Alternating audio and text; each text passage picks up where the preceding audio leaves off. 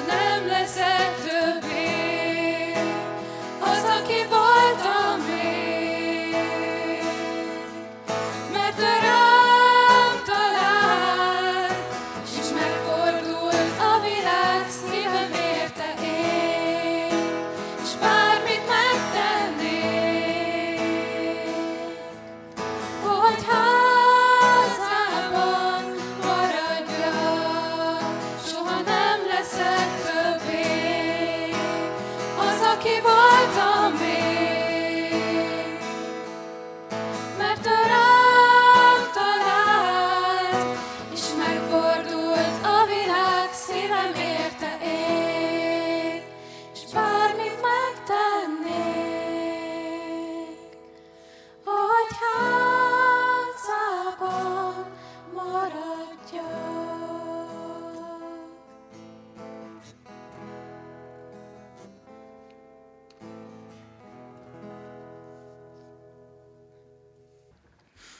Imádkozzunk. Drága mennyi atyánk, valóban az a vágyunk, és az a legjobb nekünk, amikor a te házadban, a te jelenlétedben, a te féltő és óvó szeretetedben lehetünk, amikor te ölelsz bennünket magadhoz, amikor azt érezzük, hogy a te tenyeret tart bennünket, és azért könyörgünk, hogy, hogy a mai napon is tanítsd meg nekünk azt, hogy hogyan tudjuk az életünket minél inkább a te jelenlétedben, a te dicsőségedre és a te tenyeredben élni. Urunk, annyiszor, annyiszor kiesünk ebből, és annyiszor keressük a magunk hasznát, vagy keressük azt, hogy hogyan juthatunk előre, vagy hogyan bánthatunk meg másokat, és mégis a legbensőbb vágyunk az a biztonság, amit csak Te tudsz egyedül megadni, mert ez csak a Te óvó és elrejtő tekintetedben is jelenlétedben van. Azért könyörgünk, hogy ma is tapasztaljunk meg ebből valamit, kérünk, hogy vezess bennünket az igék által, vezess bennünket a bizonyságtételek által, hogy egymás hite által is erősödhessünk, és így kérünk, hogy áld meg az alkalmunkat. Amen. Egy rövid bevezetővel készültem a mai alkalomra, és egy igeverset szeretnék felolvasni Mózes második könyvéből, a 20. részből, a 11-es verset, ami a 10 parancsolatnak az egyik része. Mert hat nap alatt alkotta meg az Úr az eget, a földet, a tengert és mindent, ami azokban van, a hetedik napon pedig megpihent. Ez a mondat a teremtés történetet idézi elénk, amikor is ugye Isten véghez vitte, meg cselekedte, meg tette a teremtésnek a, a tettét, és amikor a munkával kapcsolatban gondolkodunk, gondolkodunk a mai életben is, vagy akkor, amikor már a tíz parancsolat is keletkezett, akkor is a teremtéshez kötötték ezt a munkával kapcsolatos gondolataikat, és nagyon fontos is az, ahogyan Isten dolgozik a teremtés történetben. Mert ez is nagyon különleges abban, ahogyan ő Istenként jelen van a mi életünkben. Munkával kapcsolatban pedig azt gondolom, hogy mindenkinek sok tapasztalata van, vagy vannak vágyai a fiatalabbaknak, hogy mivel szeretnék tölteni az életüket, de valahogy a munka az ember évezredeinek történetében mindig valamiféle mumusként jelent meg. A görög mitológiában például Pandora, amikor megkapta azt a bizonyos szelencét, és azt mondták neki, hogy ne nyissa ki, aztán mégis kinyitotta, és kijött belőle nagyon sok rossz dolog, a legtöbb gonosz dolog, akkor képzeljétek el, hogy a munka is azok között a dolgok között volt, ami abból a szelencéből, ebben a mitológiai történetben eh, kijött, és eh, rá nehezedett az emberre, mint eh, az ördögtől való gonosz dolog, ami sanyargatja az emberi életet. De a mezopotámiai mitológiában is az ottani főisten Marduk azt mondta, amikor létrehozta a földet, látta, hogy ez nem működik magától, hanem kellene valaki, aki csinál vele valamit, hogy fenntartható legyen. És úgy nyilatkozik ez az istenség ebben a mitológiában, hogy alkotok egy primitív élőlényt, legyen a neve ember, és az majd gondját viseli a földnek, azért, hogy az istenek pihenhessenek, és nekik ne ezzel kelljen foglalkozniuk. Azt látjuk, hogy az, ember év, az embert évezredek óta foglalkoztatja a munkának a kérdése, és nem csak a mi problémánk ez ma, és nem csak a fiatalok problémája, hogy hogyan fognak elhelyezkedni, meg milyen munkát választanak, meg nem csak azoknak a problémája, akik dolgoznak, hanem, hanem ez tényleg egy ilyen évezredes, ilyen csontig hatoló kérdés az életünkben, hogy mi van a munkával, miért annyira nehéz. De aztán ugye ott van a bibliai történet a bűnbeesés után, amikor ugye Isten megátkozza a munkát, és azt mondja a férfinak, hogy mivel hallgattál a feleséget szavára, és ettél arról a fáról, amelyről megparancsoltam, hogy ne egyél, legyen a föld átkozott miattad, fáradtsága él belőle egész életedben. Tövist és bogáncsot hajtson neked, és a mező növényét egyed, arcod verejtékével egyed a kenyeret, míg visszatérsz a földbe, mert abból vétettél. A munka egy ponton a Bibliában is átkozottá válik, de még előtte azt látjuk a teremtés történetben, hogy még azok az istenek, akik más mitológiákban vannak, az embert arra használják, hogy a saját pihenésüket szolgálják. Az a vers, amit felolvastam mai alkalom központi üzenetének, hogy mert hat nap alatt alkotta meg az Úr az eget és a földet, majd a hetedik napon megpihent, az az, ami az igazi örömhír és az evangélium számunkra a munkával kapcsolatban. Mégpedig az, hogy azokkal az istenekkel és azokkal a gondolatokkal szemben, amik ma is gyötörnek bennünket a munkával, hogy, hogy nehéz, hogy verejtékes, hogy, hogy nehéz megtalálni azt, ami a miénk, hogy nehéz, hogy ne csak a pénzkeresésre használjuk, hanem örömünk legyen benne. Valahogy tényleg valamiféle mumus ez az életben, hogy mégis a mi Istenünk, az az Isten, aki, akiben mi hiszünk, akit mi imádunk, és akit mi akarunk követni, úgy mutatkozik be nekünk a Biblia első lapjain, mint aki hat napon át dolgozik, teszi a dolgát, megteremti a világot, a porból embert formál, aki életre hívja a madarakat, a, a fákat, a füvet, és hat napon át ezt teszi, majd a hetedik napon megpihen azokkal az akkor is ö, ismert istenekkel, görög és mezopotámiai istenekkel szemben, akik az embert teremtik arra, hogy ők pihenhessenek, és hogy nekik ne kelljen dolgozniuk. Az az Isten, aki a Bibliában bemutatkozik számunkra, ő egy olyan Isten, aki dolgozik, aki egy munkás Isten, és aki munkálkodik. És bár az édenkertben mi ennek a munkának a, a szépségét még ott megélhettük, de azóta már ezt az átkát és a súlyát érezzük igazán inkább. Mégis van ebben is feloldás, hiszen van a munkának egy megtörtsége, de az Istennek a terve és az akarata az az, amit ő tett akkor. Nem hiába van benne a tíz parancsolatban is ez a mondat, amit felolvastam. Erre utal vissza a teremtésben végzett munkára és az abból fakadó pihenésre.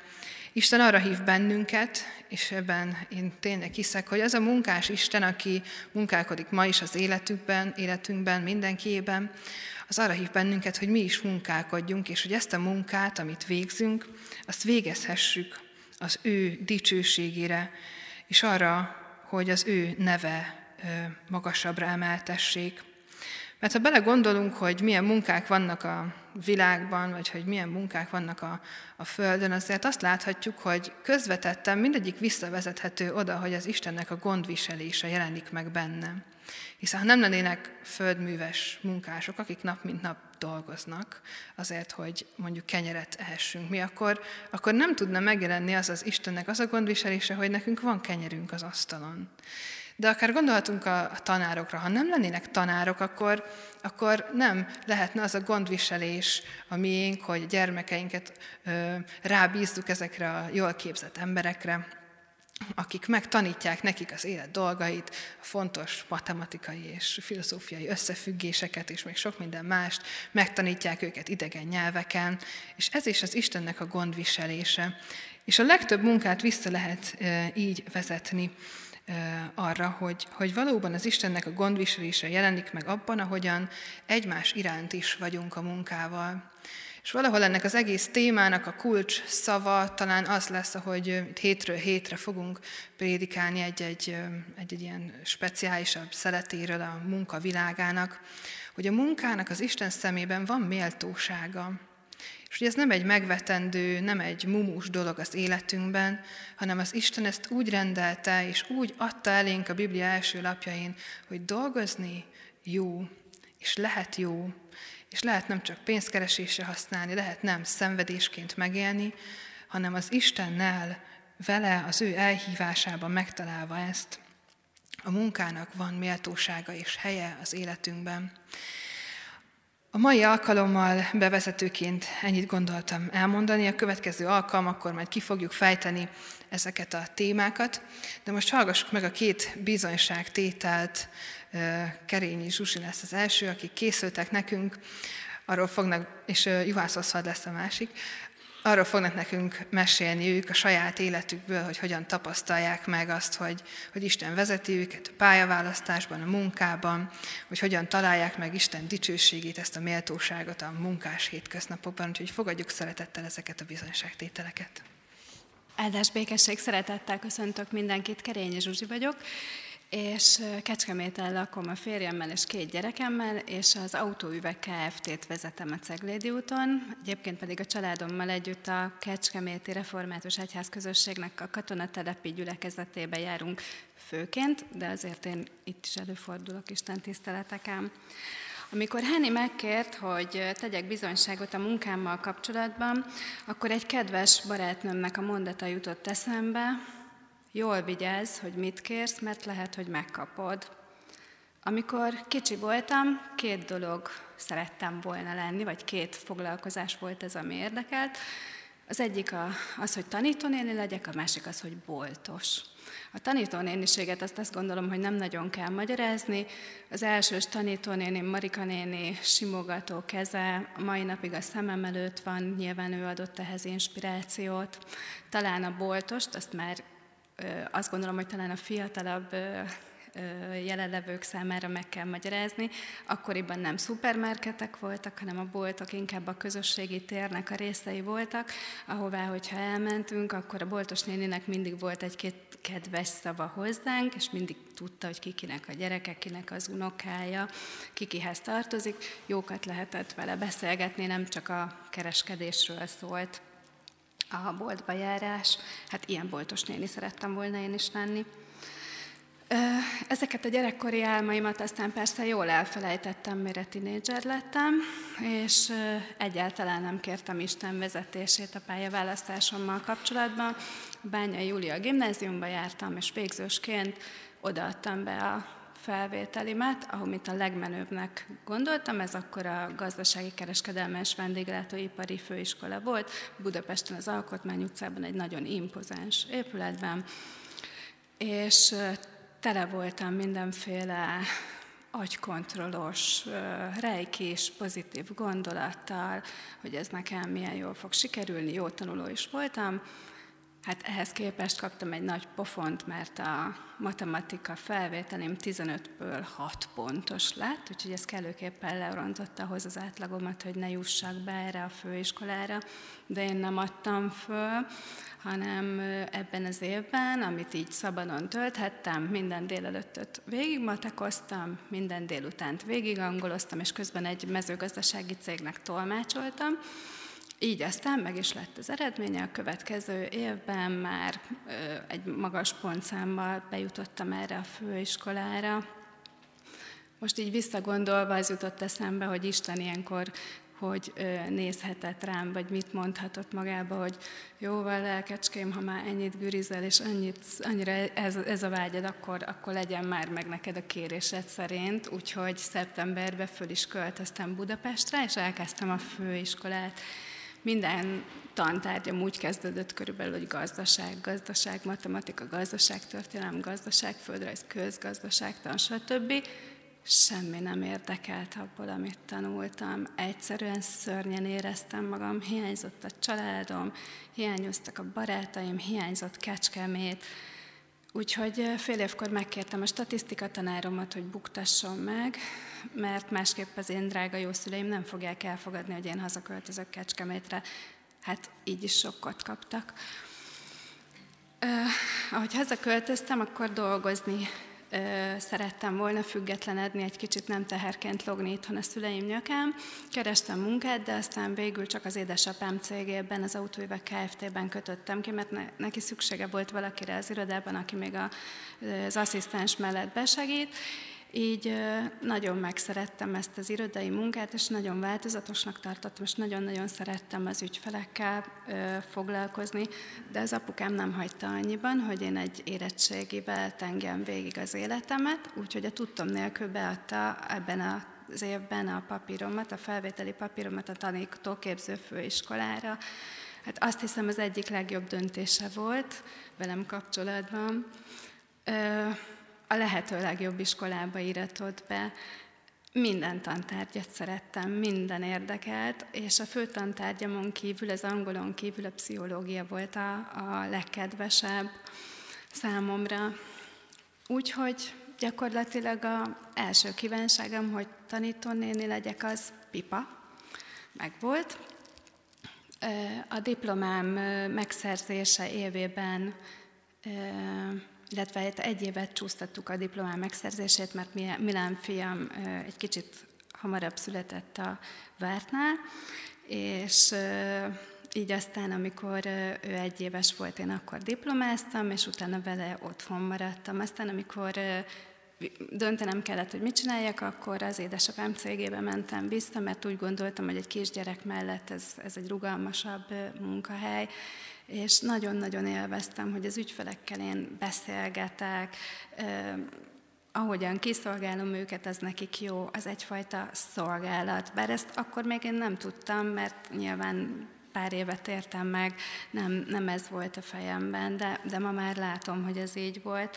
Aztán pár évre rá megszületett mire lányom is, és ezután, ahogy az ő születése után visszamentem dolgozni, akkor az édesapám már teljesen átadta az én vezetésembe a céget. Nyilván előtte folyamatosan bevezetett abba, hogy hogyan kell egy céget vezetni. És nagyon különleges, mert amiket én akkor tanultam a tanítóképző főiskolán a saját örömemre, és nyilván kötelességtudatból is. Azt most én a gyerekeim nevelésében, illetve a cégünk vezetésében, vagy akár az ügyfelekkel való foglalkozásban tudom ösztönösen használni. És nagyon nagy kegyelmi állapotnak érzem azt, hogy ahhoz képest, hogy én akkor nem kértem a Jóisten vezetését, hanem, hanem valami valami más vezetett, a saját fejem után mentem. Mégis Isten olyan módon tudta átölelni az én kívánságaimat, hiszen boltos néni is lettem, és tanítónéni is vagyok, hogy megengedte, hogy az én akaratom, ami nélküle, nélküle hoztam meg döntést, és az ő akarata valahogy mégis egybeessen. És az én konfirmációs igém egy pár éve az volt, hogy azt pedig tudjuk, hogy akik Isten szeretik, azoknak minden javukra van. És én ezt a látást kívánom minden fiatalnak, akárhogyan is sikerüljön a pályaválasztásuk, vagy a felvételiük első szakasza, vagy második próbálkozás, vagy akárhanyadik. Ha a Jó Istenre figyelünk, és az ő vezetését kérjük a mi életünkre, azon áldás van. Köszönöm, hogy meghallgattatok. Áldás békesség. Én Juhász Oszvald vagyok, egy gyönyörű feleségnek szerető férje, és kettő egészséges legénynek büszke édesapja. A állandó napsütötte helvéciai református egyház közösségből érkeztem, és munkámat tekintve pedig itt a 59. Szentgyörgyi Dezső repülőbázisnál szolg, teljesítek szolgálatot 99. augusztus 20-a óta. A hatalmas öröm számomra, hogy itt lehetek, és olyan testvérek előtt tehetek tanúbizonságot, akikről tudom, hogy én elkezdek egy mondatot, akár ebből a könyvből, akkor bárki ezt be tudja fejezni. Ez hatalmas szeretettel tölti el a szívemet, és főleg az is, hogy ezt tudom, hogy nem mindig volt így az életemben, mert eléggé messziről érkeztem én ide. A, hogyha meg kellene fogalmazni, hogy hogy kerültem én ide, akkor talán először, amikor találkoztam Istennek ezzel a szeretetével, ami engem ebbe az irányba hív, az amikor megszülettem 76. október 5-én, és édesanyám az ő mellére vett. Az a szeretet az, amelyel az Úristen és Jézus fordul mifelénk, az a mindent odaadó feltétel nélküli szeretet. Ezzel formált engemet édesanyám. Néha szükség volt azért neki egy kis söprűnyérre is, vagy valami egyéb eszközre, hogy jó irányba tudjon engemet terelni. Nem voltam egy mint egy gyermek, de ő volt az, aki mindig tanított engem, hogy, hogy, hogy mi a jó. Annak ellenére, hogy tanított engemet, voltak, voltak komoly ellenkezéseim is. Voltak olyan évek, főleg amikor már jelentkeztem a főiskolára, és tudtam, hogy repülőtiszti főiskolára fogok járni, a, az utcán igét hirdető és Bibliát osztogató személyek, mikor oda akartak fordulni hozzám, akkor én mondtam nekik, hogy nekem ne papoljanak, mert én tiszti pályára készülök, és én embert akarok majd ölni. Ilyen, ilyen lélek volt bennem. És jött, a, jött az iskola, repülőtiszti főiskolára, ahogy jártam, és a negyedik év fele, akkor már voltak kézzel fogható tantárgyaink is, és akkor már nagyjából emberként elismertek bennünket a tanárok, és aki volt az osztályfőnökünk, az, amikor készített föl bennünket nagyjából az igazi életre, hogy na milyen szakmában, milyen hivatásban fogunk mi dolgozni, és milyen katonai eskü vár ránk, és utána mi lesz, akkor ő elmondta, hogy, hogy mi az az eskü. Mi az, amikor mi, mi ugye katonai hivatásra, hogy készülünk, ott esküt fogunk tenni. Vagy akár, hogyha majd az életben mi netán lesz egy feleségünk, azzal együtt is lesz egy esküvőnk, és ott is esküt fogunk tenni. És hogy nagyon komolyan vegyük azt, hogy, hogy mi az az eskü, de akkor igazából még, még nem tudta ő ezt megfogalmazni, hogy úgy bibliai alapokra helyezve, hogy mi az, amikor az ember valahol valát köti. 99. augusztus 20-án a Kossuth téren ott navattak engem föl tisztként, ott tettem meg a katonai esküt, hogy a magyar, pol, magyar állampolgároknak jogait és szabadságát bátran, a törvények betartásával és betartatásával életem árán is megvédem. Ez volt az első eskü, amit én tettem, és ez én Istennek akkor már kértem a segítségét, ha bár akkor nem tudtam még, hogy mit jelent az, hogy Istent hívni segítségül, de már akkor valamiért éreztem, hogy ezt meg kell tenni. 2000. augusztus 20-án, addig már másfél éve az Isten mellem rendelt egy olyan csodálatos asszonyt, akivel 2000. augusztus 20-án örökre összekötöttük az életünket, és akkor én az Úr előtt esküdtettem rá, hogy ő lesz az én halálomi kűfeleségem.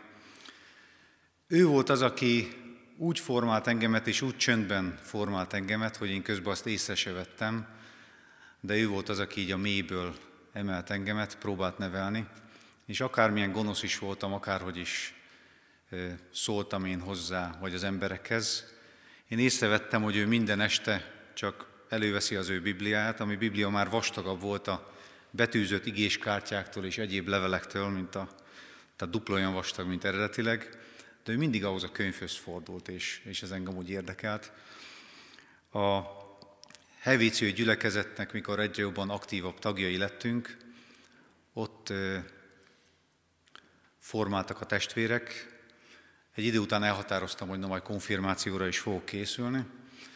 Jártam is egy éves konfirmációs felkészítésre, majd így felnőtt fejjel három évvel ezelőtt, de éreztem, hogy, hogy valaminek azért mégis történnie kellene, ugye, akár a munkám kapcsán is, mert nem éppen szent lelkekkel van tele a repülőbázis, és maga a Magyar Honvédség is, ezzel nem akarok senkit sem megbántani, de nagyon sokszor hallottam bizonságtételeket, ahol mindig elmondták, hogy mi történt az emberekkel, hogy mikor megtértek, és mindig valami nagy, nagy csoda történt velük. És én hallgattam meg, egész sok igén átmentünk, én is gondolkodtam, hogy mi az az oltár, amit nekem netán építeni kellene, vagy hány kecskét, vagy akármit kellene levágnom, hogy egyszerűen elnyerjem az Úr kegyelmét, kinek adakozza, kihez menjek, hogy segítsek, vagy a munkahelyen hogy viselkedjek az emberekkel, hogy, hogy az Úr egyszer hozzám szóljon, akár álmomba, vagy akár az utcán sétálva egyszer egyértelmű legyen számomra, hogy na igen, az Úr most oszolt hozzád szólt, és valamit akar veled kezdeni.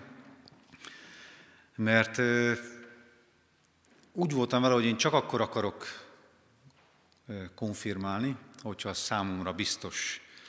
Van egy, egy ige, ami, ami vezeted ennek kapcsán, a Jakab levelébe, hogy mindenek előtt pedig testvéreim, ne esküdjetek se az égre, se a földre, se semmi más esküvéssel, hanem legyen a ti igenetek igen, a ti nemetek nem, hogy ne essetek ítélet alá. Tehát legyen a ti igenetek igen, a ti nemetek nem. Ez vezetett engem, hogy úgy voltam vele, hogyha én konfirmálni fogok, akkor csak akkor konfirmálok, hogyha a számra valóban igen. Mert tudtam, amikor 99-ben hivatásos katonai pályára léptem, hogy ott is igent mondtam, előtte tudtam, hogy na ez igen lesz. Amikor a feleségemnek is igent mondtam, tudtam, hogy az igen lesz, és a konfirmációt sem akartam elviccelni. Ebben az évben voltam még egy kursziós alkalmon, és ott állt előttem össze igazából a kép, hogy semmi más nem kellett tennem, csak, csak behívni az Úr Jézust az életembe. Nem kellett nekem oltárt építeni, csak megszólítani őt, hogy jöjjön be a szívembe. Mindvégig ott állt az ajtó előtt, és hogy visszatekintek a bibliárusokra, amikor eskükor az Úr segítségét hívtam, vagy hogy milyen feleséget rendelt mellém az Úr, mindig láttam, hogy az Úr mindig ott állt, mindig zörgetett, én pedig nagyon csúnya módon ellenálltam neki. Ekkor viszont egyértelművé vált számomra, főleg konfirmálás után, hogy az Úr Jézusnak kirendelt apostola vagyok, és ugye az apostolait Krisztus parancsban küldte ki, ugye az apostoli parancsba. Nem tudom, hogy van-e, aki rendvédelmi szervnél, vagy netán honvédségnél volt sorállományba, de, de tudjuk, hogy a parancs az a az az alárendeltre olyan kötelezettséget ró, amelyet minden akadályt leküzdve teljesíteni kell, a parancs megfellebbezhetetlen bírálata tilos. Így küldte ki Krisztus is az apostolait, ha bár ez a definíció ez nincsen benne a Bibliába, de ebből érezhető, hogy, hogy a parancs megfellebbezhetetlen bírálata tilos, és minden akadályt leküzdve teljesíteni kell. Én így értelmeztem az én kiküldetésemet is, és nem sokkal konfirmációm után megszólítottak az előjáróim, hogy nekem meg kellene látogatnom Afganisztánt, és egy bő fél évet ott eltölteni katonai szolgálatban. Amelyet én nem akadályoz, nem tiltakozva ellen, de elfogadtam. Legelső napon, mikor volt egy ilyen pszichológiai felkészítésünk, akkor körbeült ez a csapat, egy 19 fős elemnek voltam én a parancsnok helyettese, arra voltam felkészítve, hogy na ez leszek. És amikor volt ez a csoportbeszélgetés, pszichológus tartotta, mindenkinek kellett rajzolni egy, egy A4-es tapra, hogy mi az a négy sarokkő az életében, amely amúgy meghatározta a különböző pontokat. És sok mindenki beszélt sok mindenről az életében, aranyos rajzok születtek. Én úgy voltam vele, hogy parancsnok helyettesként tisztázni kell az erőviszonyokat az emberekkel kapcsolatban, és hogy tudják, hogy ha hozzám fordulnak, akkor hányadan állunk. Itt van nálam a rajz, amit készítettem.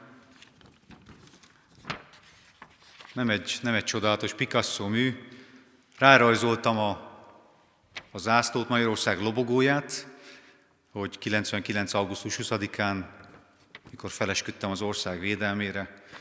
Egy fiú és egy lányt, amikor Isten szín előtt megesküdtem az örök hűségre. Van a kettő csodálatos gyermekem, és negyedikként pedig úgy voltam vele, hogy ezt mindenkinek tudnia kell, hogy engem 2017 április óta az Úr vezet minden tettembe, és mondtam nekik, hogy én Jézus Krisztus apostolaként is jelen leszek közöttük.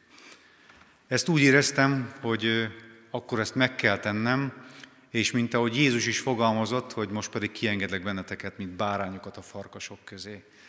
Nem tudom, el tudjátok-e képzelni, hogy milyen katonák között elsőként, kb. ez volt a tizedik szavam megvallani, hogy én most az Úr Jézushoz elhívott követe vagyok, és az ő igéjét kell vinnem mindenhova. És én azóta úgy érzem, hogy, hogy nekem ez a feladatom. Mikor kimentünk Afganisztánba, sok mindenkinek sok minden volt az első feladata, amit csinált. Én elsőként bementem a tábori lelkészi szolgálatra, a szolgához, aki ott éppen egy katolikus német pap volt, és neki mondtam, hogy Helvíciáról érkeztem, református gyülekezetből, és a gyülekezet üzenében hoztam, üzenetében hoztam neki Isten áldását, és én minden nap ide be fogok jönni ő hozzá, és meg fogom kérdezni, hogy miben szolgálhatom ezen a katonai bázison az Urat. Ő eléggé meg volt lepve, de, de ez egy hatalmas áldás volt mint ahogy fogalmaztál a bizonság tételedben is, nagyon vigyázz arra, hogy mit kérsz, mert jóvá válhat, és megtörténhet. Korábban voltam ki nyolc évvel ezelőtt, akkor sajnos semmi hitéletet nem tudtam érni, most mielőtt kimentem, imádkoztam azért, hogy bárcsak lenne most olyan közösség, akihez be tudok csatlakozni, és ez megtörtént. Mindvégig szilárd támaszt tudott nekem adni a Biblia, mert az ember az két lábon csak billeg. Számomra egy állandó sarokkövet tudott adni a Biblia és az ige. Olyannyira meghallgatta az Úr az én imámat, hogy, hogy ezt kellett el előtérbe helyeznem. Tehát volt, amikor a közvetlen parancsnokkal meg kellett, hogy beszéljem ez most, hogy bírjon már két órát ki, majd utána visszajövök, folytatjuk ezt az eligazítást, mert most nekem mennem kell, és a templomi kórussal próbálnom kell. El tudjátok képzelni, hogy ezért nem, nem éppen a demokrácia világában hogy hatott a főnökre, de egy idő után ő elfogadta, hogy számomra ilyen szolgált teljesítés közben is az Úr volt az első. Bevált az imám, és ahogy néztem, hogy minden egyes ember próbált valamit otthonról hozni, amihez tud ragaszkodni, ezek mind-mind ezek a báványok és egyéb dolgok, amit otthonról hozott munka, ez mind-mind, mind-mind lehult. Az egyetlen, amiben én végig kapaszkodni tudtam, mert nekem számomra ez a sarokkő, amit hoztam, ez az Úr Jézus Krisztus volt. Ő végig velem volt az én munkában, minden nap elején az ő segítségét kértem, minden nap végén beszélgettem vele, és azóta is minden nap az Úr Jézus apostolaként vagyok itt jelen a repülőbázison, bárki jöhet hozzám, és akármilyen munkát is választ az ember, ha bár nem kívánok tanácsot adni, a lényeg az, hogy az Úr Jézus Krisztus, hogyha velünk van, mint ahogy velem is volt, akkor így minden munka áldott lehet. Köszönöm szépen, hogy meghallgattatok. Nagyon szépen köszönjük ezeket a bizonyságtételeket, és fogadjatok egy áldó éneket, most csak itt szárazon énekeljük el a Megáldjon téged az Isten című éneket. Megáldjon téged az Isten, a Sionról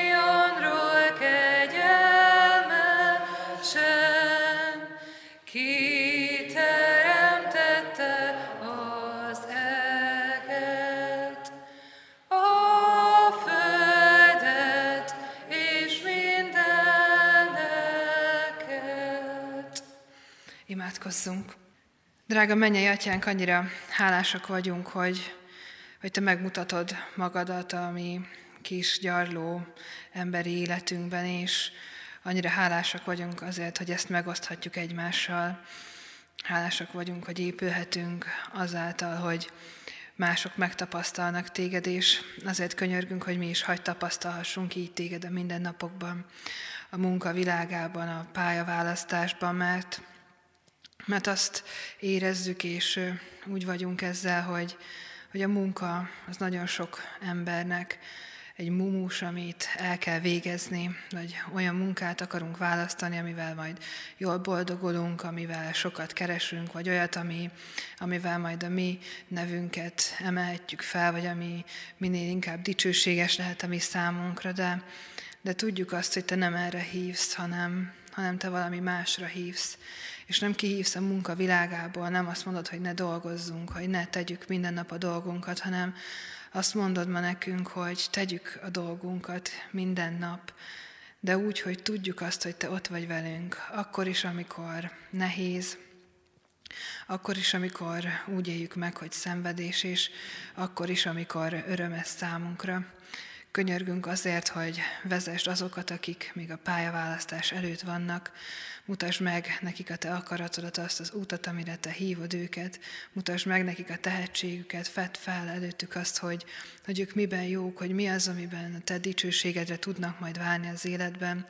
Kérlek azokért, akik szenvednek a munkájuktól, akik rosszul érzik magukat, rossz a munkahelyi körülmény, vagy nagyon megterhelő a munkájuk. Könyörgöm értük, hogy ők is tudjanak téged hívni, hogy ott legyél velük, hogy, hogy tudjál mellettük lenni a szenvedésben, a nehéz időkben. Adj nekik bátorságot, hogyha váltaniuk kell, akkor meg tudják ezt lépni, és Uram, hálát adok azokért, akik már megtalálták a helyüket az életben, akik úgy tudják a mindennapi dolgukat végezni, hogy tudják, hogy ez a te dicsőségedre van, és csodaként élnek meg minden napot, amely ajándék tőled. Urunk, kérünk, hogy vezess bennünket ebben is, a munkában, abban, hogy megtaláljuk az utunkat. Amen. A helyünkön maradva mondjuk el közösen az Úr Jézustól tanult imádságot. Mi, Atyánk, aki a mennyekben vagy, szenteltessék meg a Te neved, jöjjön el a Te országod, legyen meg a Te akaratod, amint a mennyben, úgy a földön is.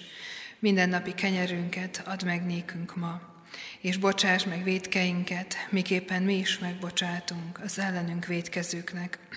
És ne vigy minket kísértésbe, de szabadíts meg a gonosztól, mert Téd az ország, a hatalom és a dicsőség mindörökké. Amen. Még négy énekkel készültünk, és mindenkit bátorítok, hogy énekeljetek, énekeljenek velünk, dicsőítsük így is Istent, hallgassuk az énekeket. Ha valaki nem ismeri őket, akkor lehet közben imádkozni, vagy csak elcsendesedni, hogy így folytassuk az Isten tiszteletet.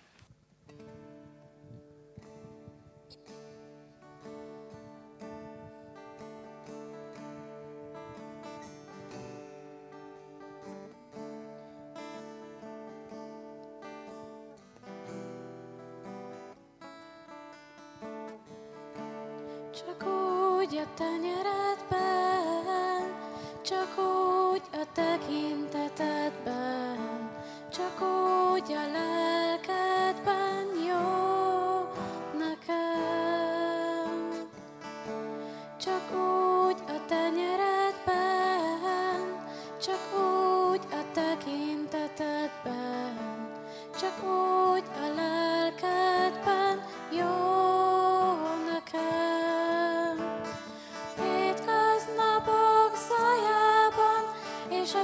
úgy a tenyeredben, csak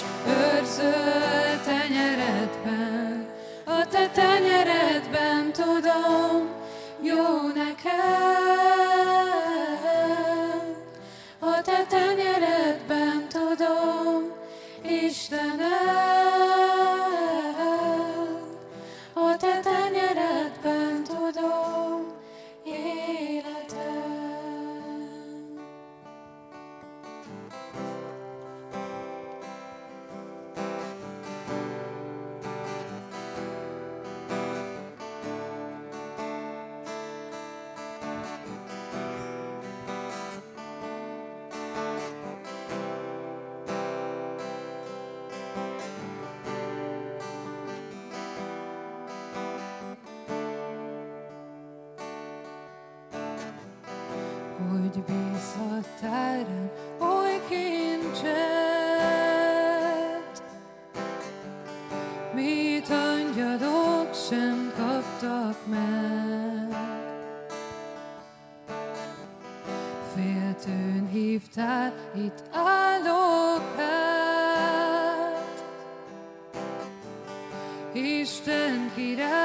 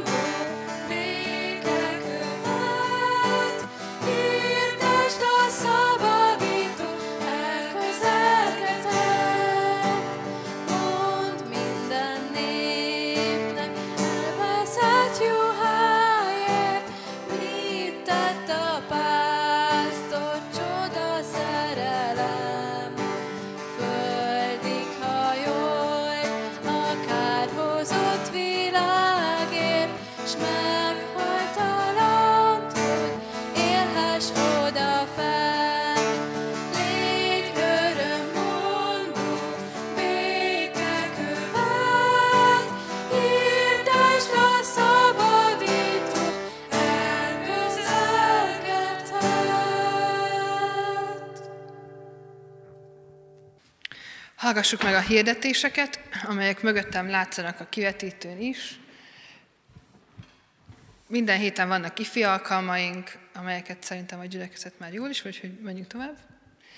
Házas kurzus indul, ami alapvetően nem a fiataloknak szól, hanem inkább az idősebb korosztálynak. Ha valaki kicsit szeretné megújítani a házasságát, vagy egy-egy ilyen randi esten részt venni, akkor ezen a házas kurzuson szeretettre várjuk őket. Ezek az alkalmak, ez egy hétvége lesz április 6-a és 7-e között.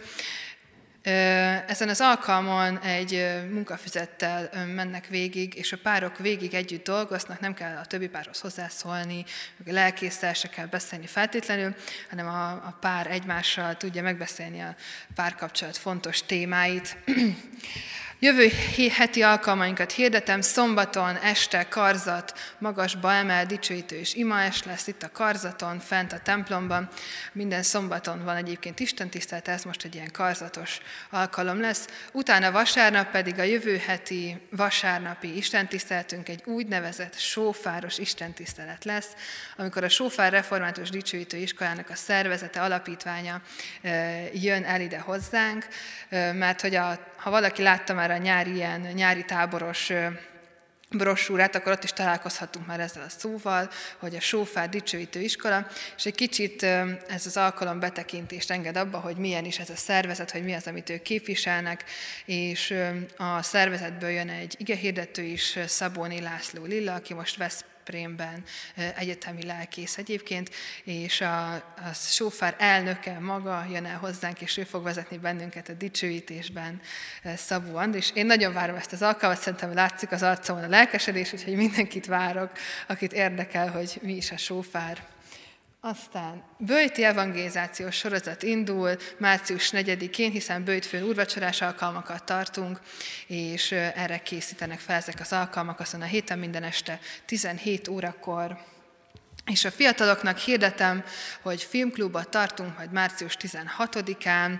Ez egy kicsit valószínűleg egy komolyabb film lesz, inkább ilyen 16 pluszos korosztálynak, vagy olyanoknak, akik így bírják a komoly témákat, de mindenkit szeretettel várunk, aki 16 és mondjuk 30 közé között érzi magát, és szeretne megnézni egy jó filmet közösen, vagy és beszélgetni is róla.